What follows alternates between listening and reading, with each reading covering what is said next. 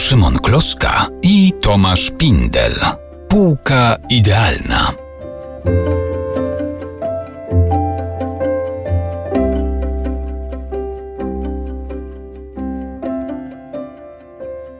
Czy ty pamiętasz pierwsze swoje spotkanie z prozą Italo Calvino?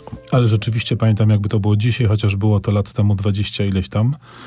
Yy, moje pierwsze spotkanie z Calvino to była księgarnia, która wtedy jeszcze chyba była księgarnią Odeon yy, na krakowskim rynku główny. Potem tam była inna księgarnia sieciowa, teraz tam są chyba buty i jakieś inne Mhm. ubrania. W każdym razie były tam różne książki i na wystawie zobaczyłem książkę malutką o obiecującym tytule Rycerz Nieistniejący. Wydawało mi się to jakoś inspirujące i sobie ją kupiłem. Nic nie wiedziałem wtedy o Italo Calvino. W ogóle trzeba powiedzieć uczciwie, że taki okres w życiu człowieka, kiedy już czyta poważne książki, a jeszcze się specjalnie nie orientuje, jest absolutnie cudowny, bo wtedy się odkrywa wielkich pisarzy, których no, ci, co czytali, znają dobrze, natomiast samemu się o nich nic nie wie. Ja tak odkryłem Italo Calvino, strasznie mi się podobał Rycerz Nieistniejący i, i od razu jakby zobaczyłem w nim to, co potem mnie porwało, czyli, że można snuć takie sobie opowiastki wręcz baśniowe, prawda? Taka to jest w sumie mm, no niemalże bajka, ale z takim przekąsem, z jakąś taką ironią, z pomysłem i w ogóle to było niesamowite. No i potem poleciałem do biblioteki, mm, wówczas na ulicy Świętej Gertrudy i tam sobie pożyczyłem jeśli zimową nocą podróżny. No i to już było wtedy posprzątane. Posprzątane. Mm, Ja też miałem bardzo wczesne spotkanie z Italo Calvino pierwsze. To była książka Jeśli zimową nocą podróżny właśnie, wydana przez Państwowy Instytut Wydawniczy. Rozumiem, I- że porwała ci okładka. No nie właśnie, przez okładkę z taką pełną nieśmiałością, bo tam e, roznagliżowane kobiece ciało To e, są było. no zdrujmowający pomysł, bo tam rzeczywiście no, wygląda to jak, mm, no nie wiem, taka jakaś wersja y, 50 twarzy Greya niemalże, ewidentnie y, dość śmiałe, nagie ciało bez głowy. To prawda, więc z pewnym ociąganiem, nie pamiętam kto rekomendował, niewykluczone, że mama, ale to było bardzo wcześnie, bo ja to przeczytałem pod koniec podstawówki jeszcze po raz pierwszy. No i trudno się było nie e, zachwycić. To rzeczywiście była miłość od pierwszego e, wejrzenia, no bo to książka e, od pierwszego zdania. Nie da się przejść obojętnie wobec niej. Nie da się. Przypomnijmy, że pierwsze zdanie y, Italo Calvino i zimową nocą podróżny brzmi właśnie zaczynasz czytać książkę Italo Calvino i zimową nocą podróżny i jest to rzeczywiście najlepsze możliwe zdanie. Tam też pojawia się jedno z absolutnie moich najukochańszych y, motт literackich, mianowicie brzmiano czytelnikom autor. Znaczy niesamowite jest to, że i właśnie zaczynasz czytać książkę Italo Calvino Jeśli zimową nocą podróżny, po czym okazuje się, że właściwie nie zaczynasz czytać tej, tej książki, tylko kilka takich książek, które w jednej się e, e, znajdują. No i to rzeczywiście doświadczenie czytelnicze zupełnie dziwaczne, szczególnie właśnie jeżeli przeczyta się to w młodym wieku, bo wtedy mamy poczucie, że mm, to jest w ogóle coś nowego, coś innego, że nie wiedziało się, że tak można pisać, że tak można kombinować, że tak można eksperymentować, a przy tym jest to gigantyczna czytelność, czyte, e, przyjemność czytelnicza No bo to jest coś nowego. Ja myślę, że Italo Calvino zasadniczo polega na tym, że on robi rzeczy eksperymentalne, które jednocześnie mm, są bardzo przyjemne w czytaniu. Znaczy to jest to, że bardzo często powieści, czy w ogóle utwory eksperymentalne, trzymajmy się literatury, no ale to chyba nie tylko literatury dotyczy, są jednak trudne w odbiorze, prawda? Widzisz eksperyment, doceniasz sobie e, e, kunszt, pomysł i tak dalej, ale w sumie jednak to nie jest taka opowieść, która by cię jakoś specjalnie wciągnęła, prawda? Czy jakby jest to takie na zimno docenienie tego utworu. Natomiast em, u Italo Calvino w różnych jego rzeczach, ale pewnie wieści zimową nocą podróżny najbardziej, e, ten eksperyment w- okazuje się być świetną powieścią tak po prostu, prawda? Skaczesz po tych rozpoczynających się powieściach, masz bohatera, którym jesteś no niby ty, czytelnik, czy też jakiś inny czytelnik, potem jeszcze czytelniczka, to się wszystko domyka, dopina i okazuje się być też fabułą. Tak, to jest niesamowite, e, bo to też trochę pokazuje, jak działa ewolucja literatury i jak można skręcić w różne strony, w różne ścieżki, w jedne, które kończą się właśnie powodzeniem i arcydziełem, a drugie, które kończą się zapomnieniem i wiecznym literackim czyśćcem, czy wręcz piekłem. E, Italo Calvino przecież spędził dłuższy fragment swojego życia w Paryżu, właśnie wtedy, kiedy rodził się tak zwany Nouvelle Roman, Koszmarna pomyłka i ślepa uliczka ewolucji Przez grzeczność, no właśnie, nie wspomnijmy ja nazwisk autorów odpowiedzialnych za tą kompletną e, porażkę. To Tak, były... ja wejdę w słowo, ale oni byli absolutnie uroczy, ponieważ oni twierdzili, autorzy nou, nou, Nouveau Roman, czyli nowej powieści francuskiej, twierdzili, że powieść się niniejszym skończyła. A potem przed boom latinoamerykański, przyszło 100 lat samotności, gra w klasy, powieści Fuentesa, Cortazara, Carpentiera i tym podobne rzeczy. No, nie skończyła się, panowie, nowo-romanowcy. Nie skończyło się i właśnie oni sobie e, uprawiali swoją e, wesołą eksperymentalistykę e, tuż obok Italo Calvino. I ich książki są nie do czytania i nikt, nikt ich nie otwiera już One są dziś. fajne, jak się czyta ich opis. Na przykład taki akapit opisujący koncept zawarty. Tak, I to wystarcza, prawda? książki Taki- rzeczywiście są nie do, nie do przeczytania, a Italo Calvino eksperymentował w tym samym czasie, w tym samym mieście i potrafił.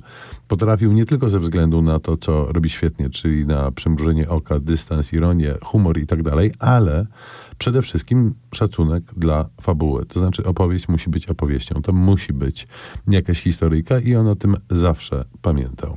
No bo trzeba, ja, ja w ogóle myślę, że Calvino rzecz polega na tym, znaczy kluczem chyba do zrozumienia też, dlaczego mu tak to wszystko wyszło, jest jego dzieło y, bardzo ważne, ale do polskiego czytelnika trafiło ono tak naprawdę parę lat temu, mianowicie te jego słynne bajki włoskie, które ukazały się w pięknej edycji y, y, u nas w trzech tomach, y, czyli zebrane, znaczy Italo Calvino zrobił z, z włoskim folklorem to, co no nieco wcześniej bracia Grimm na przykład. Zebrał rzeczywiście e, bajki ludowe włoskie i poukładał je e, w te, w te właśnie, no, w polskim wydaniu trzy różne są wydania tomy, e, tworząc taki korpus bajkowości, nadając im oczywiście jednak pewną literacką formę. On je jakoś tam zredagował. Te bajki są absolutnie genialne. Tam są tak stymulujące rzeczy. Ja pamiętam, że czytałem je ze zdumieniem, bo niby człowiek ten bajkowy klimat łapie, ale czasami tam są zupełnie nietypowe zwroty akcji. Włosi jednak mają inną fantazję niż, e, niż chociażby Germanie, znani nam z, z Grimmów właśnie.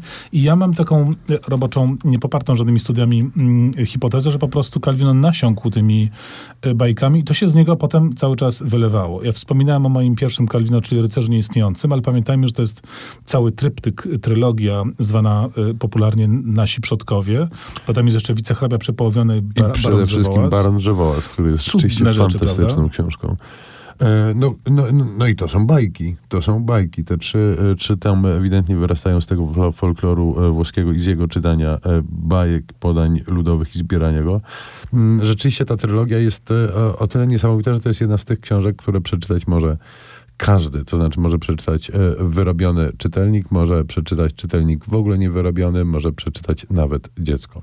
Tak, łapiąc zupełnie inne, inne rzeczy.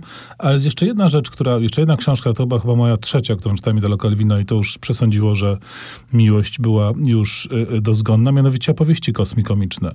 I to jest coś, znaczy my tu właściwie powinniśmy dyskutować o tym, co postawimy na półce. Obawiam się, że w, w przypadku Calvina musimy mu w ogóle gospod- wygospodarować odrębną półeczkę, ale na pewno, na pewno jako pierwszą położyłbym właśnie ten szczupły tomik ym, opowieści kosmikomicznych, bo tam są rzeczy zupełnie niesamowite, bo to jest jakby cykl opowiadań, ale w sumie układający się w jakąś całość, taką niemalże powieściową. Opowieść o historii świata od wielkiego wybuchu, czy właściwie tego, co było przed nim, poprzez różne etapy rozwoju kosmosu, do ewolucji na Ziemi, powstaniu człowieka i to wszystko opowiada jeden narrator, bohater, yy, który jest zupełnie niesamowity pod wieloma względami. Nazywa się przedziwnie, nawet nie próbuję wypowiedzieć jego imienia. E, I który prowadzi nas przez te przedziwne e, perypetie historii świata i ludzkości właśnie w taki uroczy... Mm, komiczny sposób. No, chyba moja ulubiona historia to jest ta, jak em, bohater i jego rodzina wychodzą z wody i wy, wychodzą już w ramach ewolucji na, na ląd, ale jest tam taki wujek, który, który jest konserwatystą, jednak wraca do, do wody z powrotem i ukochana bohatera za tym wujkiem jednak do tej wody wróci. Melodramat połączony z darwinowską ewolucją, e, zabawny, ale też inspirujący niesamowicie. To są zupełnie niezwykłe rzeczy. Tak jakby trudno to do czegokolwiek upodobnić. Pomysł na powieści kosmikomiczne po prostu jest jakimś takim przypadkiem absolutnie genialnej jakiejś y, y, iskry literackiego talentu. Tak, jest to fantastyczny e, e, pomysł, ale też jakie wykonanie, bo przecież można sobie wyobrazić książkę, która właśnie opowiada o dokładnie tym samym, czyli o początkach świata, która jest pełna rozmów e, jednokomórkowców, które są nużące, irytujące i niepotrzebne, albo tych rozmów nawet nie ma, tylko jest szczegółowy opis tychże jednokomórkowców. Tysiąc właśnie możliwości, by taki pomysł zepsuć, no ale właśnie Italo Calvino i to chyba w nim jest wyjątkowe, że wymyślając e, rzeczy arcyciekawe, e, arcypomysłowe, wydawałoby się zmuszone, skazane na eksperymentalność, potrafił zrobić z nich e, książki do czytania po prostu. Czyli tak, ja myślę, że na pewno musimy postawić e, na naszej półeczce trzy tomy naszych przodków, czyli e, Wicehrabia Przepołowiony, Baron Drzewołaz i Rycerz Nieistniejący. Opowieści kosmikomiczne również ponad wszelką wątpliwość. Koniecznie. I wspomniane już, jeśli zimową, nocą podróżny. Ale to właściwie moglibyśmy troszkę kontynuować w tym sensie, że są kolejne rzeczy. Nie wiem, na przykład jaki masz stosunek do niewidzialnych miast? Ja bym Niewidzialne Miasta e, postawił na swojej e, półeczce. To, to jest książka w ogóle, którą znalazłem na śmietniku kiedyś. Znalazłem ją na śmietniku, przeczytałem ją po raz pierwszy. Później było takie wydanie e, e, parę lat temu bardzo ładne w ogóle e, e, e, e, Kalwina i, i, i mam drugi egzemplarz teraz, więc mam duży sentyment śmietnikowy do tej książki. No tak, ja, ja mam trochę mniejszy, bo ona jest bardzo poetycka, bardzo interesująca, ale dla mnie jest właśnie zimniejsza, więc możesz ją trzymać ty u siebie ja w razie czego sięgnę po nią i rzeczywiście mi pożyczysz. Natomiast ja bym też dał, co w moim przypadku w sumie jest rzadkie jednak, jego teoretyczno-literacką pracę, czyli te słynne sześć y, propozycji na przyszłe tysiąclecie, czy stulecie, nie pamiętam teraz dokładnie, zwane zazwyczaj wykładami amerykańskimi. To są wykłady, których, jeśli dobrze pamiętam, Calvino nie zdążył wygłosić ostatecznie, e, e, ale zdążył je napisać.